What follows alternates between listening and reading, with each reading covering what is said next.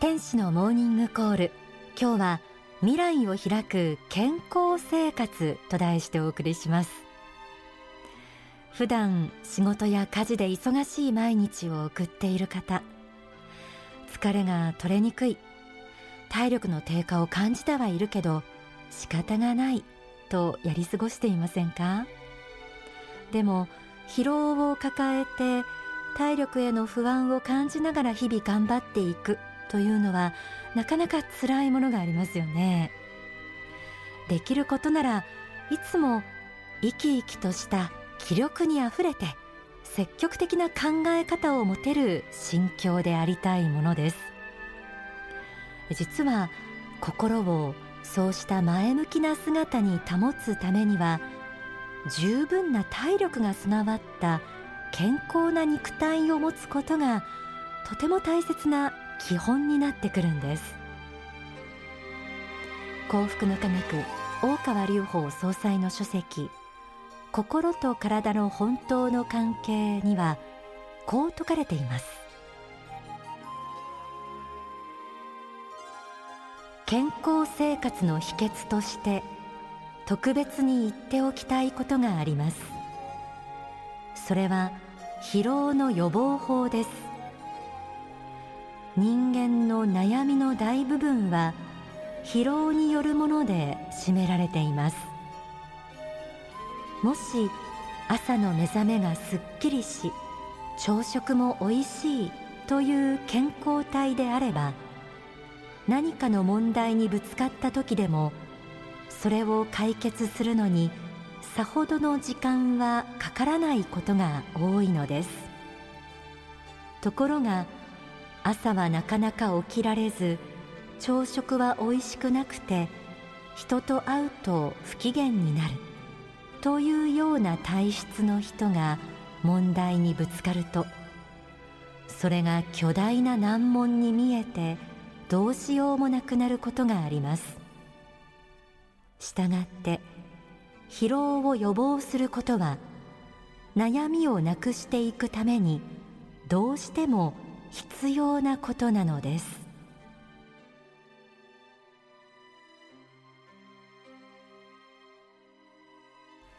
仕事に追われて疲れ切っていると心に余裕がなくなってきてしまいますよね。些細なことに苛立って人間関係にストレスを感じたり将来に対しても悲観してしまいがちになったりでも反対に元気で体力に余裕のある時であればそうした悩みにつまずくこともあまりないと思います。つまりいつも明るく前向きな考え方でいるためには今の自分に十分な体力があるかどうかということが重要なポイントになってきそうです。書籍仕事と愛ではこんな風に続きます。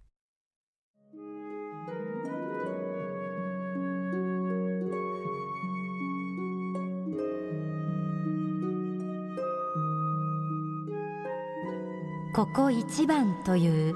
大きな事業や仕事をしようとするとき肝心なのは体力です。体力がなければ物事の見方がどうしても悲観的になり逃げに回るようになります。こうしても失敗するしああしても失敗するというように次々と失敗を予想するようになりその失敗の幻影からどうしても逃れることができず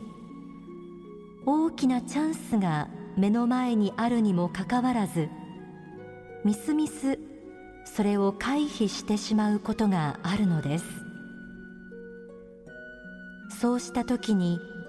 日頃の馬力があればどれほど強い味方となることでしょうか。したがって未来を開くための体力への積極的投資は善だと考える必要があります。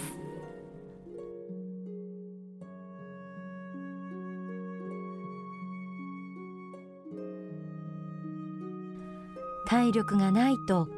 ここ一番という時に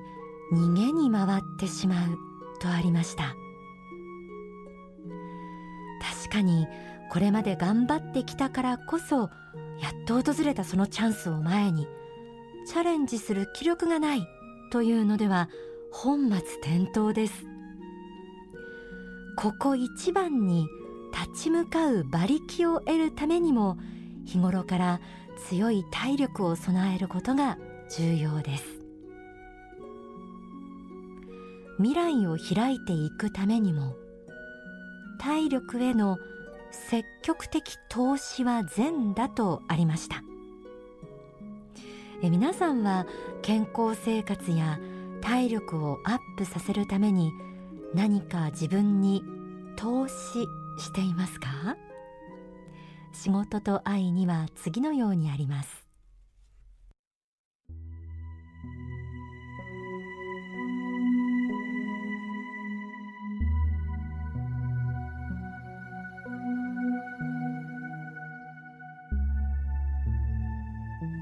まず必要なことは何かというと宗教的な人にとっては意外に思えるかもしれませんが金銭的な用意です。これは大事です。健康のための経済的出費を惜しまないという覚悟が大事です。それを惜しんだ場合には必ず後から高くつくようになります。健康に対する投資は必要経費であり自分という機関車を走らせていくためにどうしても必要な石炭の部分だと思わなければならないのです。すなわち考え方の根本として「健康のために費やす富金銭は善であるという発想を持たなければダメなのです。皆さんは1ヶ月の収入のうち一体どれだけのお金を健康のために費やしているでしょうか。それを問いたいのです。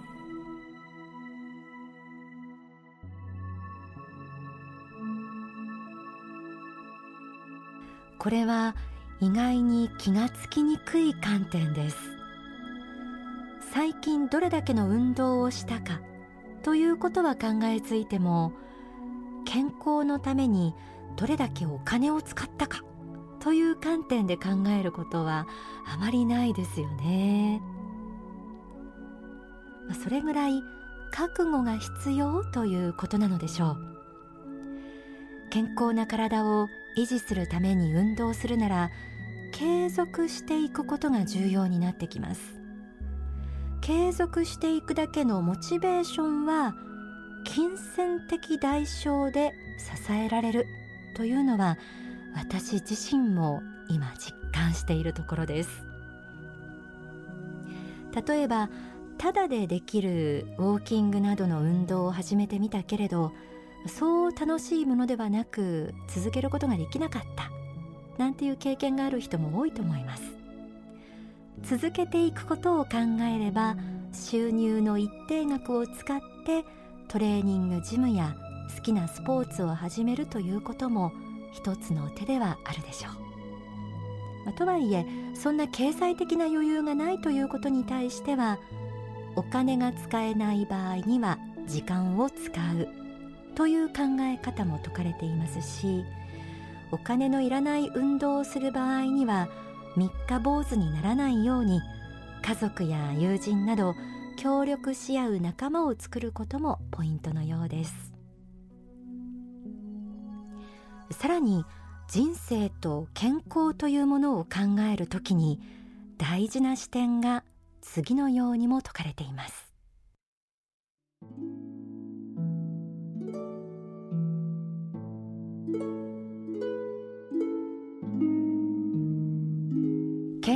生活を送るための秘訣として言っておかなければならないのは健康を保つことが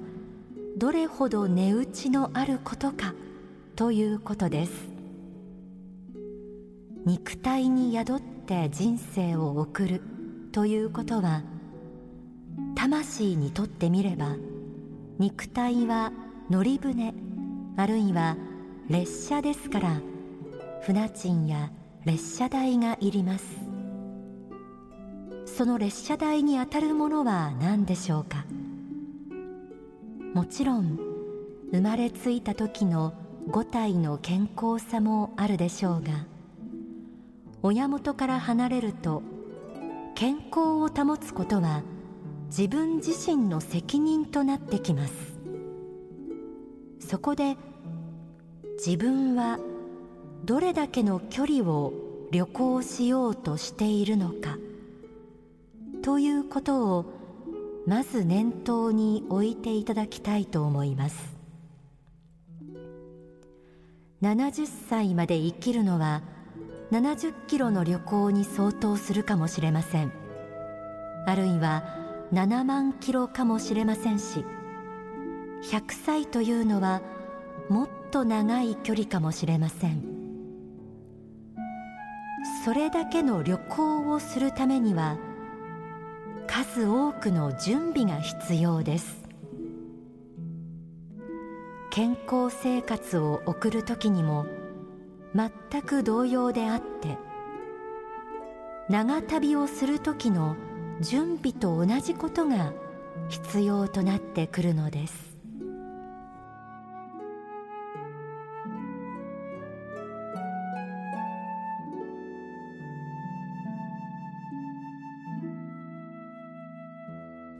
仕事と愛から朗読しました。皆さんは自分の今後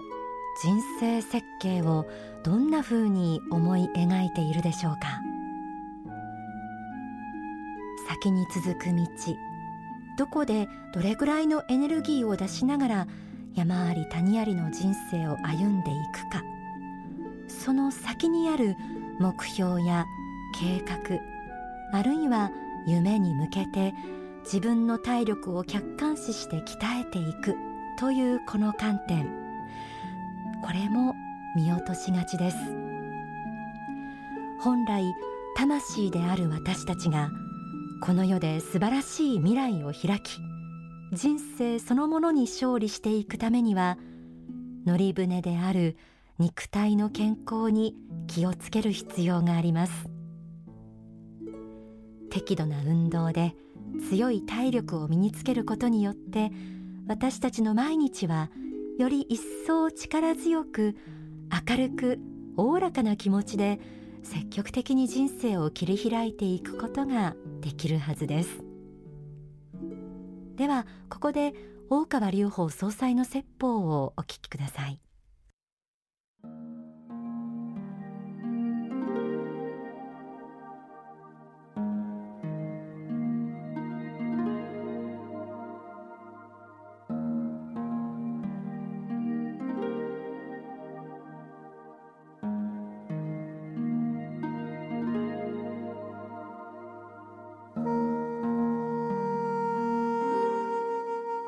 まあ、反映していくための良き習慣としてはですね適度な運動を習慣づけることも大事ですね。やはり肉体というものも精神的な方は肉体を軽視する傾向があるんですけども肉体の健康をなくしてですね持続的な幸福感というものを味わうことは難しいです。肉体的ないろんな病苦を克服して幸福になった人も数多くはいますけれどもしかしやはり肉体が健康であるに越したことはないんです。ですから病気の人の思想とか言ってもやはり病んだ部分があるでしょうし病気を乗り切って成功することの美談もありますけれどもやはりですねよくコントロールして健康生活を保つことが長く愉快に幸福に暮らすことだし他の人に迷惑をかけないで自分自身も楽しい生き方ができます。だから健康生活っていうのはやはりお金では買い難いもんですね。時々それがわからない人がいるので、えー、自然の摂理で病気というものを与えられるんですね。病気というのを与えられて健康にちょっとは感謝しないかということがですね自然の摂理として与えられるんですね。病気する場合には何か無理していることが大抵ですねありますね。無理しているか油断しているかということがあり得るわけですね。そういうことで時々病気する。あるいは怪我をする人もいるけれどもやはり不注意ということも多いと思いますね。健康生活というのは非常に大事なことでこれはもう繁栄の基礎です。だからこの健康生活繁栄の基礎だし、えー、精神と肉体と同時にですね関連があるんだと思わなきゃいけない。あの世においては精神しかありませんけれどもこの世においてはこの肉体と精神というのは両方ですね影響し合ってるんだ。心の方が病んでくるとですね病気になります。逆に肉体の方が病んでくると健全な心の方もですね悪くなってきます。相互に影響し合う関係だということを率直に認める必要があります。現代ではがんにかかり、まあ、亡くなる方も多いですけれども人間はこの精神が物質化する存在なんですね。心の在り方がですねすぐ肉体の方に影響してくるんですね、えー、すぐに体調が変わってくる。また体が病んでくるんですね。ですから別に善人悪人ということで言ってるわけではないんです。悪人だからがんになるというわけではないんですが現代のようなストレス社会においてはですね心のコントロールというのはなかなか難しいですから知らず知らずですね無理を重ねて、えー、いろんな精神的な疲労恐怖心取り越し苦労ですね心配いろんな圧迫を受けるそして病気になる。これはよくあることですね。借金をし倒産して病気になる。これはよくあるでしょ。普遍的なことですね。肉体が参ってますがその前に心の方が参ってますね。精神状態がそうなりますと必ず肉体に来る。また肉体の方でですね不用意に、え、病気をしたりしますと健全な精神も次第次第に蝕まれていって、えー、不平不満や小言が多くなる。人に対して厳しくなってくる。八つ当たりするようになってくる。そういうことで不和が起きてきますね。心の方が病んでくる。だからこの世においては色心は不にでね心と肉体は不に一体であると。分けることはできない相互関係があるんだということを知る必要がある。その意味において、えー、まあ、体の手入れということも非常に大事なことなんですよということですね。体を手入れするためにはどうしたらいいかというと適当な栄養を与えること。それからやはり適度な運動をさせることですね。適当な栄養と適度な運動を与えて適度な休息を与えることですね。これは健康の秘訣ですね。あんまり睡眠がなくてもダメですしね。それから栄養を適当にとってそして運動を与える。簡単なことなんですけども栄養と運動とそれと休養ですね。この3つのバランスで、えー、健康生活は成り立ってるんですね。ですから、まあ、何か調子が悪くなったらちょっとバランスが崩れてるわけですからそれも意図して、えー、バランスを取らなければいけないと思います。反映していくためにはこういうふうな、まあ、反省とか読書とか勤勉さとかそれから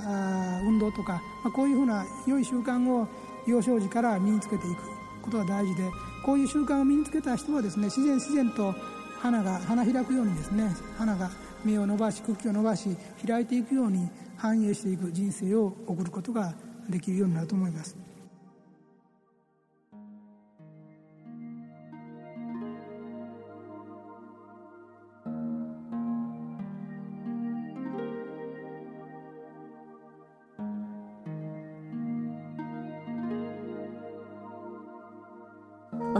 だいた説法は書籍心と体の本当の関係に収められています。